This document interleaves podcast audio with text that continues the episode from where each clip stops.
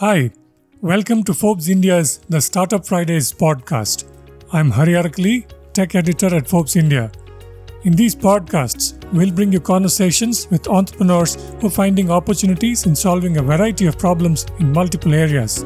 We will also talk to investors from venture capital companies and other folks who are playing a significant role in India's maturing startup scene. You can find a new episode every Friday evening. You can also find us live on Instagram every Friday morning. Stay safe and happy listening.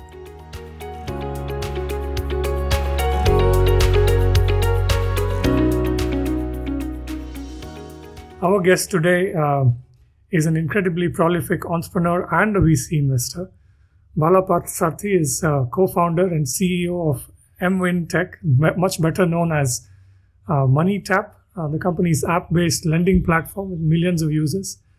The company is also well into its next phase of growth as a digital bank uh, under the name uh, Freo. Previously, Bala has uh, co-founded uh, Snapfish, where he was a CTO, and it was a photo management and e-commerce application company uh, that manages billions of photographs. and it was acquired by Hewlett Packard. He's also co-founder of Prime Ventures, an early-stage tech-focused VC firm in Bangalore. Bala, fantastic to have you with us uh, this morning. Thank you for making time for joining us. Thank you, Hari. My pleasure. Excellent. So, uh, just to get us uh, started, uh, for uh, folks who are not very familiar with your work, uh, maybe you could start by telling us a bit about MoneyTap and Freo.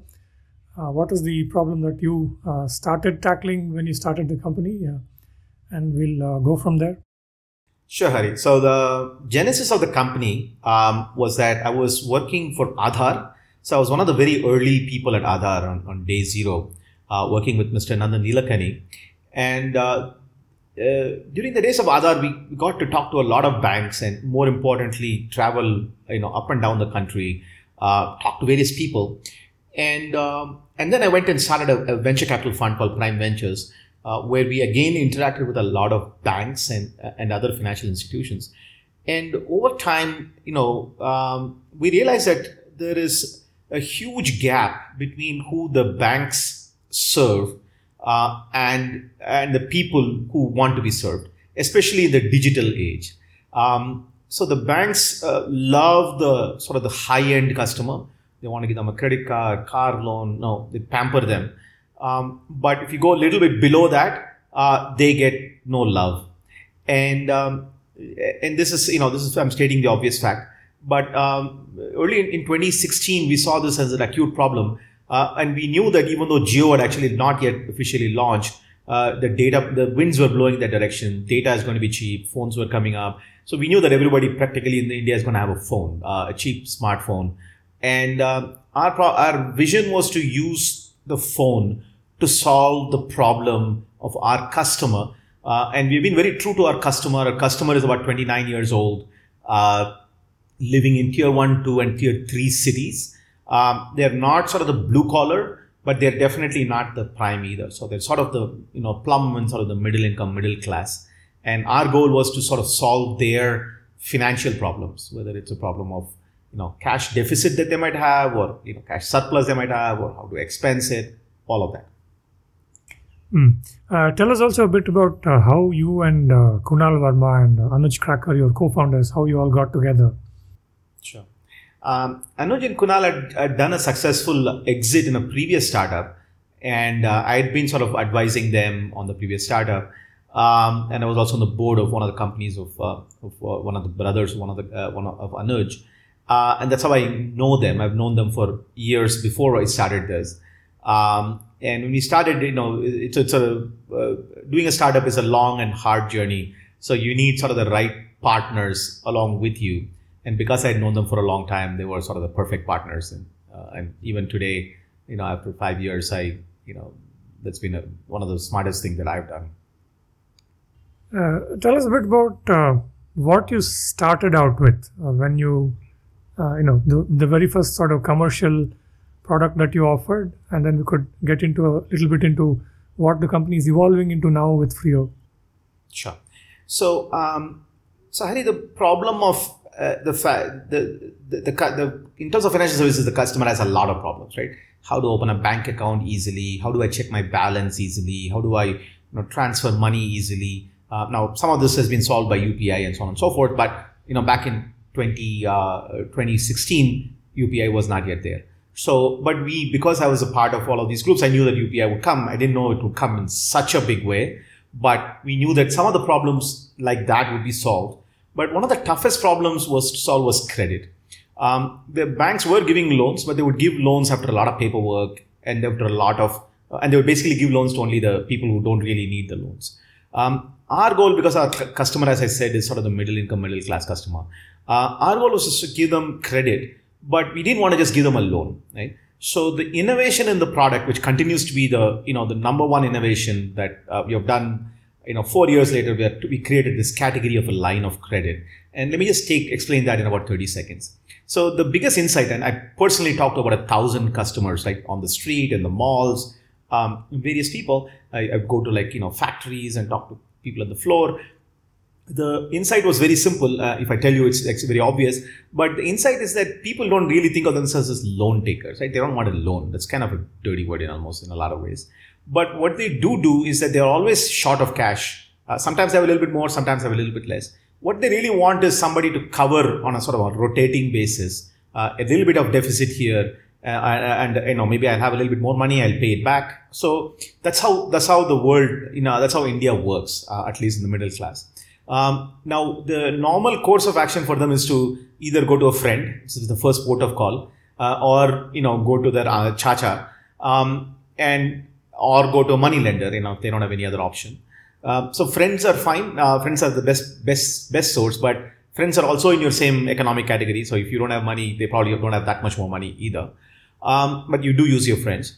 Um, relatives are more sticky and more complicated because it comes with hidden family obligations, right? If you you know, borrow money from your uncle, you know, you have to go at four o'clock in the morning to the railway station, you know, to pick up the suitcase of auntie when auntie comes. So there are all these sort of hidden implications and nobody, especially the younger generation, don't want to deal with this kind of stuff.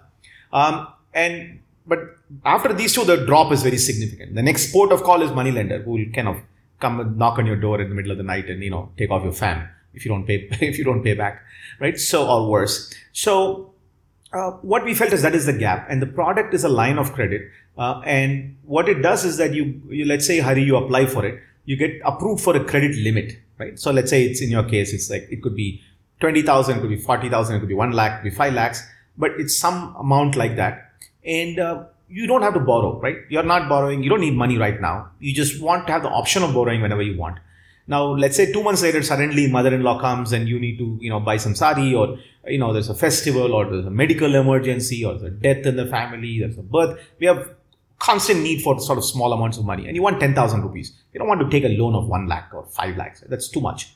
Um, no problem. You just open the app because you've already been approved. Uh, you just press a button and within like seconds, the money gets sent to your bank account, right? now 1 lakh becomes 90,000. So you can again three days later go and borrow another 50,000 if you want. But everything is a is, is a piece, and then you in the month of the month you get a EMI of whatever you borrowed. You can borrow for two months, you can borrow for two years, you can borrow for six months, you can borrow for three years. It's very flexible, both in terms of how long you borrow and how much you borrow. Right? And if you pay back, the pot becomes full again. Right? So once you pay back your ten thousand, you go back to your sort of one lakh limit. That was the product. Um, you could take it out as cash, you could take it out on UPI, you could take it out on a credit card. So you also have a unique credit card product, which you can actually swipe in a, in a machine like, like you would anywhere else. And so it was kind of a combo product, which is very flexible. Um, so it's an app-based credit line. That is the name of the category. Uh, and, and, uh, and that's what, that was the first product. Uh, since then we've evolved and obviously done a lot of other products as well. Hmm. Give us a sense of uh, the scale of uh, this product, which you call MoneyTap uh, but yes. now you're also moving into Freo. Uh, sure. Um, so MoneyTap itself has probably done close to a billion dollars of credit disbursements, right? So it's a fairly significant scale. Uh, we partner with banks, we partner with other financial institutions who actually give the money. Um, and um, the obviously the volume is like significant. Um, and uh, and the business is obviously continuing to grow. Um, and of the billion, you know, 99% has come back, right? So it's obviously easy to give money. kind of Getting the money back is the more tricky issue. And that's where the machine learning and the algorithms and everything else comes in. So the because but what we have found, especially during COVID, is that because we're offering a super sort of flexible product, um, people actually don't want to mess with it, right? Because they know that if they don't pay back, they'll get cut. So uh, even during COVID, we saw very high repayment rates in this particular product. Now we have other products, um, but this particular product has been, uh, you know, a great winner, and that's kind of roughly scale. Overall, uh, the system, we have about um, about a million users uh, who engage with us, and we have a suite of about half a dozen products now um, in one product or the other, and um, and uh, and th- that's roughly the scale. We have about a waiting list of about five six million people users who want one of these products. So. Hmm. And now um, you're expanding much more under the umbrella of the brand uh, Freo. I mean, you have you have your own NBFC. Uh, you uh, I guess the Freo is also a digital bank uh, or a neo bank. Um, so, so give us a sense of uh, what are some of the most uh, interesting trends or you know, developments in the Indian fintech scene today. It kind of puts you in in a nice spot to go from here. Sure. Um, so our thesis, um, Hari, has always been that uh, you know in, in, 91 when you know the India the RBI allowed private banks, right? So the HDFC and you know ICICI and Kotak and everybody came, um, and they really you know went after the public sector banks uh, and they took serious amount of market share right from them by just offering a better better service, right? Better customer service. Uh, you know, more digitized offering, more streamlined, and, and running a profitable and excellent business. HDFC is one of the best run banks in the world, not just India. Um, but they have the legacy of starting in 1990, so they are used to their own mainframe systems and you know certain constraints that they come with. Now, in the world which is all mobile, which is you know which is not branchless, so, so what they came and they put a branch up everywhere in the country. That's what HDFC did, uh, and by HDFC I mean all the other banks, ICICI and so on and so forth. Um, what we see is, uh, and what we've been seeing for the last few years is that we know that uh, the next generation of people never want to walk into a branch. Like I don't want to go to a branch. Uh, you know, I don't want to walk into a store, right? People are ordering on Swiggy, people are ordering on Zomato, people are you know ordering on Amazon. Uh, why would you want to go into a bank when everything else is coming to you? So uh, on a phone, and that has been the thesis. So our view of the next ten years, when we started in 2015, and still remains to be true, um, is that the financial services obviously will also move to the phone. You should never have to ever walk into a branch again. Uh, and definitely the somebody who's you know 25 30 years old which is our tar- target demographic today um, and even younger obviously when they grow up they will never even conceive of walking to a bank. Like my son would not know what a bank is right? I mean he's like what are you talking about? I have seen this building somewhere but i would never been inside. So it will be like that. And these people will want a new set of services um, that the banks cannot even conceive of offering right for example the credit line itself that we offer uh, once i explained it to you it's not like you'd say, okay, that's obvious. You know, yes, sure, of course you should be borrowing a little bit of money and not have to borrow all at once. But today, if you go to any bank, they won't have this product. Uh, and, and, this is not a secret, right? We've been out and we've done a billion dollars. So it's not like it's a well kept secret, but they just can't do it because they just don't have the systems in, in place to be able to offer a product like this. Uh, and they don't have the DNA to be able to build a new one like this. Um, and that's kind of one example. We have many such examples where we'll come in and innovate on a product that the customer needs all on the phone with a much lower cost structure, obviously. You know, I don't have to open up branches and have people running it and so on and so forth. Uh, and that is the wave of the neo banking that you're seeing. We're still in very early stages. This is kind of day zero of it. Uh, but uh, and it's not like the old banks will go away. So don't get me wrong. State Bank of India is still around. They have not gone away. Uh, and so the, the, world is going to have a place for the public sector banks uh, and they will serve a certain target segment. There's there'll be a world for you know the HDFCs of the world which are also modernizing and digitizing and so on and so forth. Uh, and then there's a wave for of of the next generation banks which will offer a suite of products. Um, you know whether it be a credit line, whether it be, for example, a credit checker that we do. Um, we have launched a product called FreoPay, which is a very exciting product for us. So there are a number of things that we have done, um, and there are a number of new products that are going to constantly get launched uh, which are very focused. And once I explain to you, it will be very simple. It's like, of course, you should launch that, right? But these are the products that uh, actually the consumers want, uh, and they will make money. And these will be the next uh, innovation uh, in fintech, uh, at least in this part of the world. Mm. Give us a sense of how you use technology to make all of these possible. Sure, Hari. So the uh, because we are living in a world where there is no branch, there is no office, right? There is physically nowhere for the customer to go to, right? So I told you we have a million customers coming to our uh, you know our products every month. I've never seen one of them. I mean, I've, we meet a few of them once in a while just to get a sense of who the customer is. But the only way we know our customer is all through digital, right? So the only way we know the customer comes to us first on a on an app or, or a website, and every interaction with us is goes through the phone fundamentally. So with if the phones, for example, like you know tomorrow all the telecom networks go down for like a half an hour. I mean the country will have there'll be a mutiny in the country. But that aside, from our product won't work, right? Obviously we need to be digital. So the product is all digital. Um, so the technology, the various elements of it. Um, so one is obviously the phone and the app and all the technology there. Second is uh, of course on the on the cloud um, you know all the servers and everything that makes it happen. And lastly the third piece is of course the data science. So all of this works because i'm able to evaluate a person digitally uh, in seconds right? This is not possible a, for a bank right? You can't have papers you can't have people on a screen staring at something.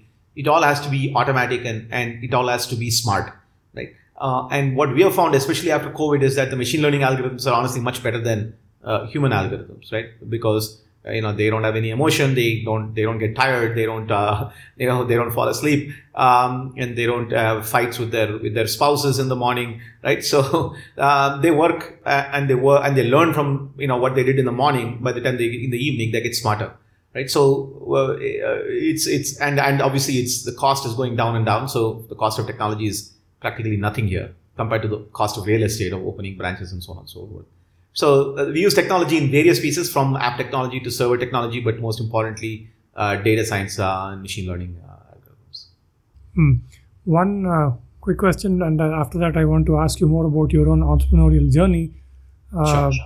You know, it gives a sense of if you throw the story forward with the, like you said, with continuous or continual advances in machine learning and AI programs and also uh, government-backed uh, regulatory, uh, you know, liberalization, if you or or improvements. Like for example, the account aggregator framework has come out now. so those kind of initiatives, if you put it all together, say five years down the line or ten years down the line, what will financial services look like, both for individuals and for businesses, especially small businesses?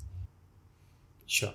Um, I, would like to think that uh, you know there will be no physical stores, there will be no physical branches, there will be no physical anything, and it's all going to be you know app and uh, you know it's all going to be voice based and you know sort of the fantasy world of you know you know it's like a sci-fi movie kind of a thing. Um, and my view is that uh, that will happen for for a section of users, right? So there will be a set of users who will be using uh, you know, just voice activated banking, you know, things will come to you, right? Automatically, the algorithms will detect what you need and, and tell you in the morning, hey, this is what you should be doing, right, for your financial health. Uh, and I'm sticking to the world of finance. Um, and, uh, and and this is what you should be doing. Hey, you're overspending. You should be doing this. You have to fix your credit here. You know, this is these are your patterns. Based on your patterns, I'm seeing that these are the three things you should be doing. So there will be those kind of things. Um, but in my view, they'll also coexist um, with because there are a set of users. You know, we're a large country and we have many types of people. Uh, so it will coexist with sort of the the, the banks of the, the, at least the private sector banks of the world, uh, which are extremely well run. So maybe they'll have fewer branches because a lot of the people will go digital, um, and you know they will serve a set of customers who need like you know that physical touch, the human touch. Um, and things which are genuinely much more too complicated um, for algorithms to handle. For example, uh, in the world of small business lending today, right? Even though uh, you know a lot of it is digital, uh, you still need to go and, and, and sort of you know walk into the store and you know no lender will give money without understanding the physical inventory of the store and so on and so forth, like the cash flow. Um, so some of the work will be partially automated there, some of it will be physical. In the world of consumers, which is where Freo lives in, um, we are already 100% digital. Uh, and this will get even more, uh, you know, uh, smoother and sort of easier because our world is a little bit easier. It's much easier for me to evaluate somebody uh, who's sort of in the middle income. They don't have, you know, they make uh, you know, whatever, anywhere from 30,000 rupees to a lakh a month, right? That's kind of our target segment. Um, and, and, and their needs are much more easy to evaluate digitally, right? Because it's a lot of small transactions. So the small transactions have already moved digital, right? Today we already are using UPI. So we are some ways living in that, you know, in that world. Uh, of course, it'll get smoother, right? It'll get easier. Some clunkiness is there, which will go away, hopefully, two-factor authentication and so on and so forth. All of those will be, technology will solve all of those. Uh, but in a lot of ways, we are, some sections of the market have already moved there and the other sections will move there, you know, over time. Mm. So, uh, like I said, switching gears, uh, tell us a bit about uh, your own entrepreneurial journey. What prompted you to start your own business uh, rather than, you know, you had a master's in computer science from the US, you could have followed a technologist's career. Uh, yeah, I'm a little bit of an accidental entrepreneur, to be honest. Um, so uh, when I finished uh, grad school, uh, I was in in graduate school uh, doing my master's in computer science and computer engineering, and um, some one of my close friends he wanted to start a company, and, and he did. Uh, and he just pulled me in. And initially, it was kind of like a little play thing. It's like, okay, you know, whatever, you know, might as well do some time pass. But then suddenly you get sick in. And one thing uh, I'm sure every entrepreneur listening to this podcast understands is that there is no sort of when, when it comes to entrepreneurship, it's all or nothing. And you can't just like dabble with it on the side, right? That's surefire way to fail. So, um, so it ended up being sort of a full time, uh, and I just got sucked into it. Uh, and uh, when I finished graduate school, my first company I joined because um, I had to get a green card. Uh, the company went public in two years. I was super lucky there. Uh, once I went public, obviously, you know that was a good outcome for me. Immediately got my green card, quit, and then joined my other friend who I'd been working with on the startup. Uh, and that was my first startup. And after that, once you do one startup, you know, you can never look back. So I've lived continuously in the world of startups since 1991, pretty much. So been coming up to 30 years. So. What was it called, and uh, what were some of your uh, most memorable takeaways from that experience?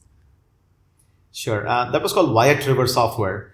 Um, and uh, so this is very early days. You know, it was still we were selling software on you know diskettes and and uh, and, and CDs.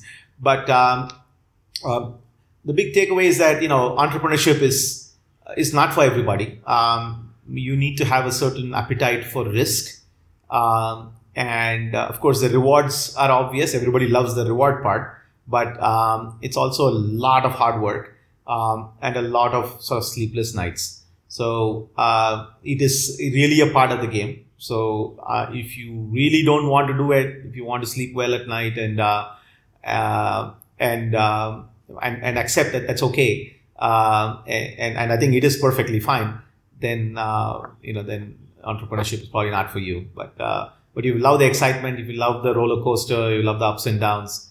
it's almost like an addiction, honestly, in some ways.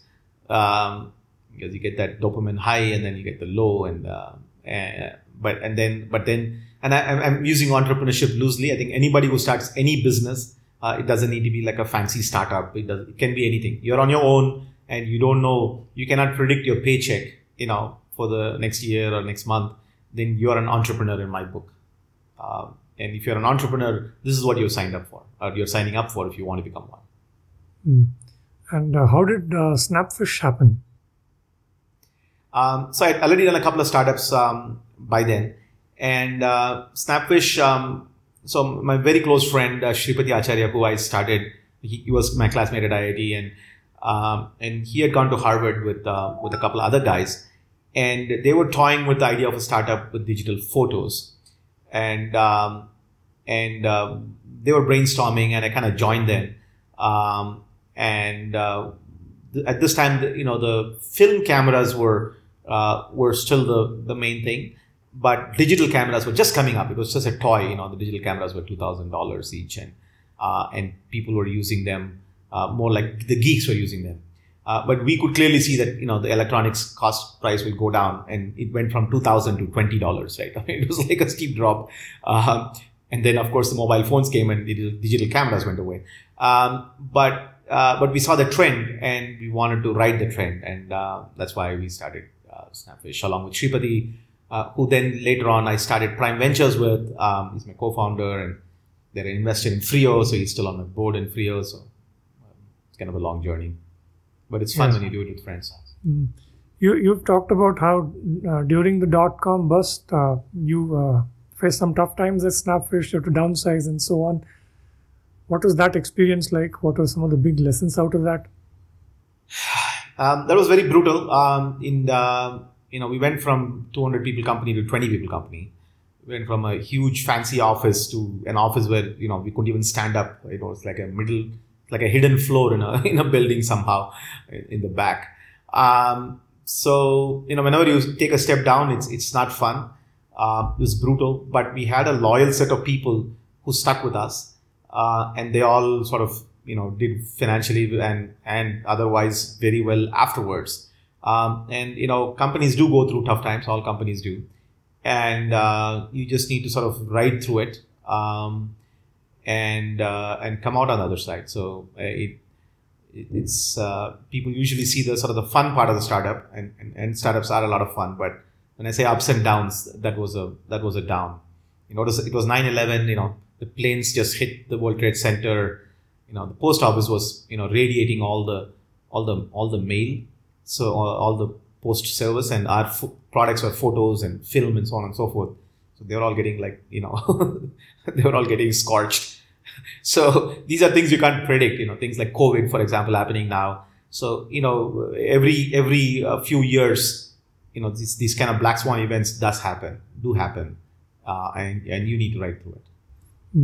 Where was uh, Snapfish based? Uh, were you already back in India by the time? No, Sa- San Francisco, as, as Snapfish was a San Francisco company, right in the, the heart of downtown San Francisco. And uh, how did uh, Hewlett Packard get interested in the company? Yeah, so they were uh, big into printing and, and printing photos, and Snapfish was doing at a billion prints at that time.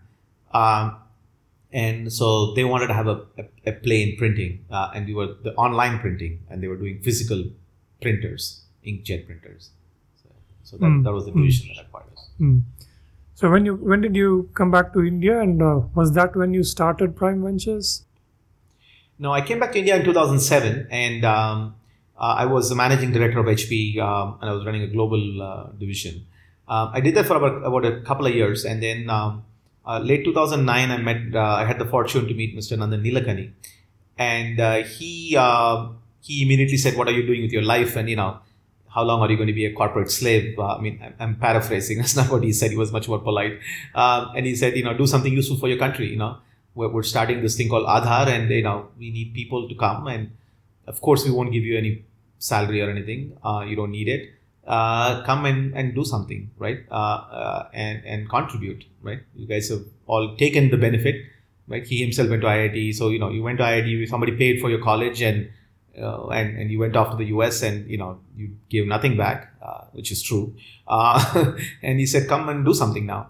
So obviously, I was you know super motivated by that, and um, I joined them. This was even before Aadhaar even had an office, um, and uh, and and and to be to be clear, I played a very small role uh, in this sort of a mighty project. Uh, there were amazing people who worked non-stop, twenty four seven. It was just almost inspiring to see them. I've never seen any startup founder ever, both in the US and in India, work that hard, completely for free um, and also take all the you know the brickbats that get thrown at you when uh, when you're running a, such a high profile project like that. So I was lucky to be a part of the team. Uh, it took me a little while to realize that you know, it's actually I was a lucky one uh, to be able to do that. So I did that for a couple of years, and then um, along with Shripati, my co-founder at Snapfish and my classmate from IIT, uh, and Sanjay Swami, who's uh, one of the you know leading guys in payments, digital payments, he still is. Um, he was also a volunteer at, at, at and three of us um, started Prime Ventures. The uh, two years uh, at uh, Aadhaar, uh, what did you do though? Um, so I did various things, uh, did uh, anything that was asked of me. Um, so initially it was helping with onboarding people with Aadhaar. Then it was sort of evangelizing how to use Aadhaar. Uh, it was a lot of travel going down to you know various uh, you know different things. We used to go to you know the public PDS system, for example. You know we would go to Chhattisgarh and figure out how to use Aadhaar for PDS, which is today you know uh, ration cards, deduplication of Aadhaar. So there was a lot of uh, multiple there are a lot of multiple um, um, users of Aadhaar as well as onboarding of Aadhaar. Honestly, it was like a startup. You have to do whatever it takes. Mm. And and what got you all to start a VC firm, and why did you want to uh, uh, start a VC firm? Yeah. Um, so back in 2012, um, the there were angel investors. So there were groups of angel, Indian Angel Network, Mumbai Angels, and so on and so forth, uh, who would fund the very early stage system. Uh, there were, you know, Sequoia Capital and Accel and the sort of the big few firms, uh, but they typically would take a deal only when the product was a product market fit. You know, the product saw some scale. So there was a very big gap in sort of the very first uh, check. Um, uh, and the angels uh, group obviously served a, served a need, but they're a group of individuals. So, you know, and you're taking a check from, you know, 50 people. Um, and it was not like one professional board member whose job is institutional money uh, and who can sort of, you know, take you through to the next stage. So there was a big gap in the ecosystem at that time. Uh, and, uh, and that's what we filled. We went and raised money from people like Jerry Yang, who's the founder of Yahoo, from Chamath, Bali Bhatia, a whole bunch of people, Brad Garlinghouse, the founder of Ripple, um, uh, CEO of Ripple, I mean, and a whole bunch of people in the Valley. And um, we felt like this is a clear need that needed to be addressed. And so that's what we did. Mm.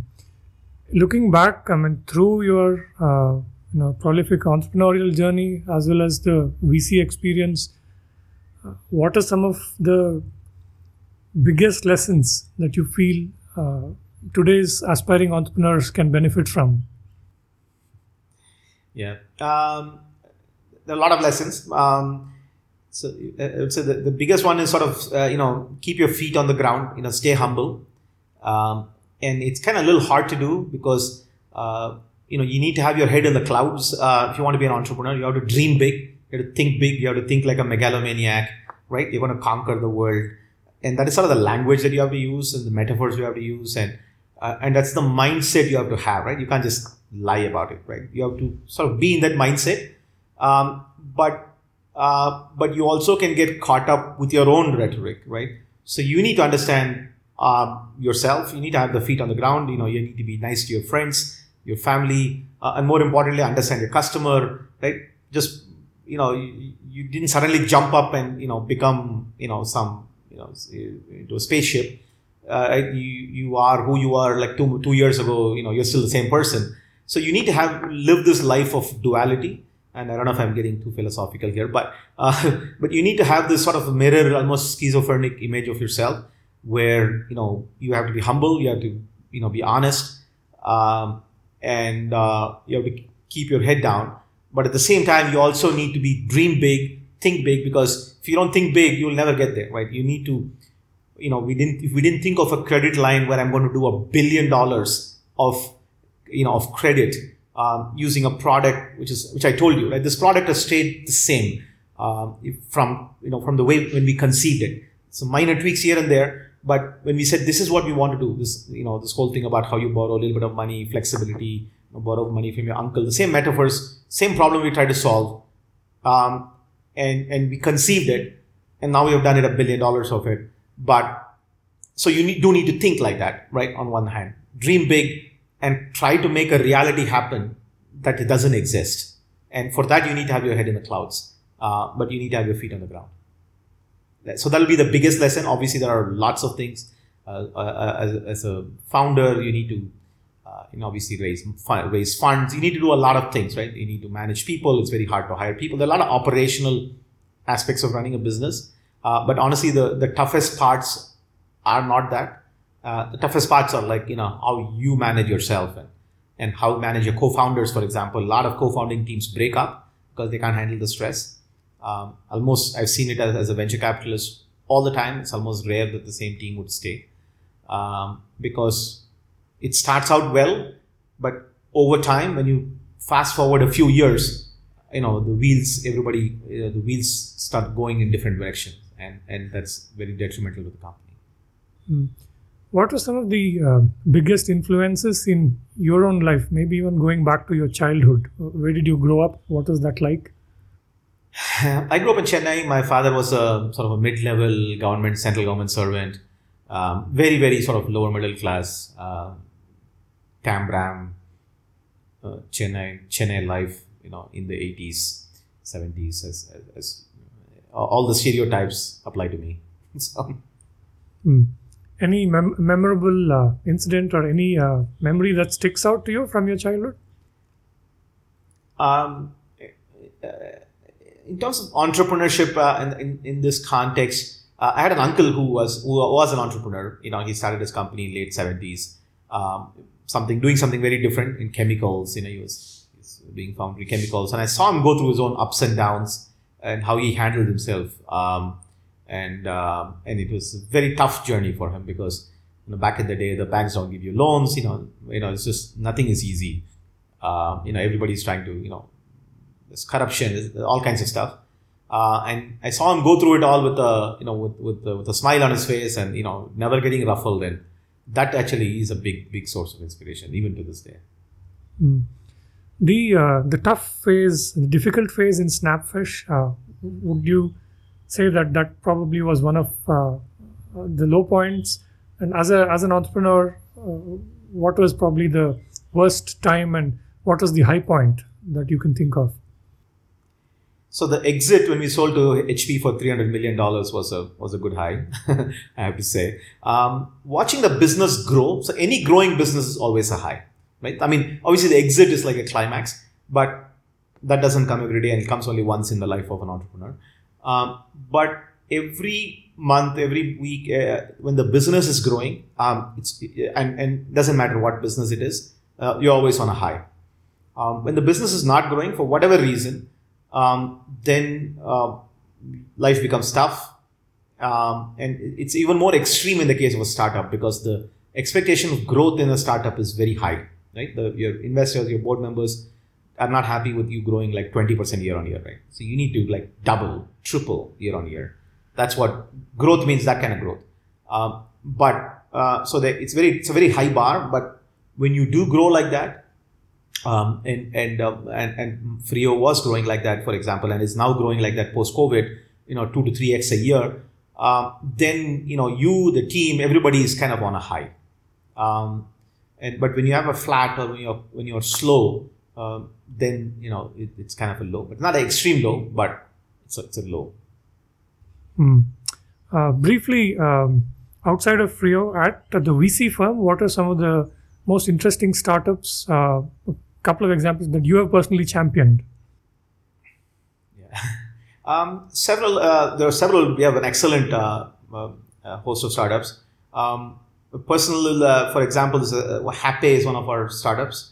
Um, the, I saw the founders in, in a TiE event in Delhi and um, and I just knew that these were the right guys to back. Right? uh, they came to me and uh, it's just like I knew. So it was one of those gut feelings that um, that they were sort of the immediately the the right people. So uh, that doesn't happen very often, but um, but when you do have moments like that, uh, and later on you turn out to be right, it's even better. Uh, so that was one of those personal things when I saw it. You know, it was like, okay, this is the guy. You know, we got these guys will make it happen and this without any presentation, nothing. Just like I just looked at them and I, and I knew a little bit about what they had done. Hmm. So a few uh, uh, rapid fire questions uh, in the sense that uh, answer them quickly without thinking too much about it. Uh, first one is tell us about one thing in your career that is not there in your official resume. Um, sure. Um, on a personal life, I'm a, I'm, a, I'm a big adventure guy. Uh, some people know this, but you know, I've been to more than like you know 80, 90 countries now. I motorcycle, I ski, I scuba dive, I trek. I'm very active outdoors in general. Okay. Uh, professionally, uh, name one person who has left a deep impression on you and tell us why. Um, that's easy. Um, Nandan Nilekani. Uh, he's just an amazing guy. Uh, he I've seen him go through all kinds of you know storms, political and this and that, and know I've never seen anybody work harder for a cause where you know he you know it's just it's just for the cause um, and stick through it and, and make it all happen and and just amazing at like multiple aspects. Um, so absolutely, he's like by far. Mm, mm, mm. Uh, when you have time to read books, uh, is there a book that you keep returning to? So, in the context of business, um, as an entrepreneur, uh, it's an easy answer also. It's Hard Things About Hard Things by Ben Horowitz. So, that's one of my Bibles. It's written without any sheen, without any sort of air airbrushing, and people always write these stories and they leave out the you know the hard parts. And this was like a very naked, authentic book. Mm, mm. What does uh, money mean to you? um, money is absolutely critical up to a certain point, and it's really not important after that point. Um, and you have to decide what your point is. Mm-hmm. One important thing that you never start your day without. It could be an activity, a habit, or even a beverage. uh, I'm a Tambram, so I need my coffee in the morning. Um, but the last uh, five, six years, I've added about 20 to 30 minutes of meditation. Um, that really helps me. Okay. Uh, your favorite uh, hack to get yourself out of a funk? Um, you know, we live in a tech bubble. You know, we think, uh, especially if you're living in entrepreneur, this is all your life is. You meet other entrepreneurs. It's good to step out of the tech bubble and sort of see what the real world is. See how the, the other 1.39999 billion people are living, and uh, and not just your you know 10 entrepreneur friends. Right. Last question. Uh, one city that you would love to live in? Um, you mean outside Bangalore? I mean, I chose Bangalore. I love Bangalore. Um, outside of Bangalore, it'll probably be New York. Uh, I love New York. Excellent. Uh, in the interest of time, we'll have to leave this conversation here, and I hope to keep the conversation going. Uh, Bala, thank you so much again for making time for this. I really appreciate it. Thanks, Hari. So that was uh, Bala uh, a really prolific uh, entrepreneur and VC investor. That's it for this week's Startup Fridays conversation. I'll be back next week with another episode. Until then, wherever you are listening to us, I hope you're staying safe and doing well. Have a great Friday evening and a wonderful weekend ahead.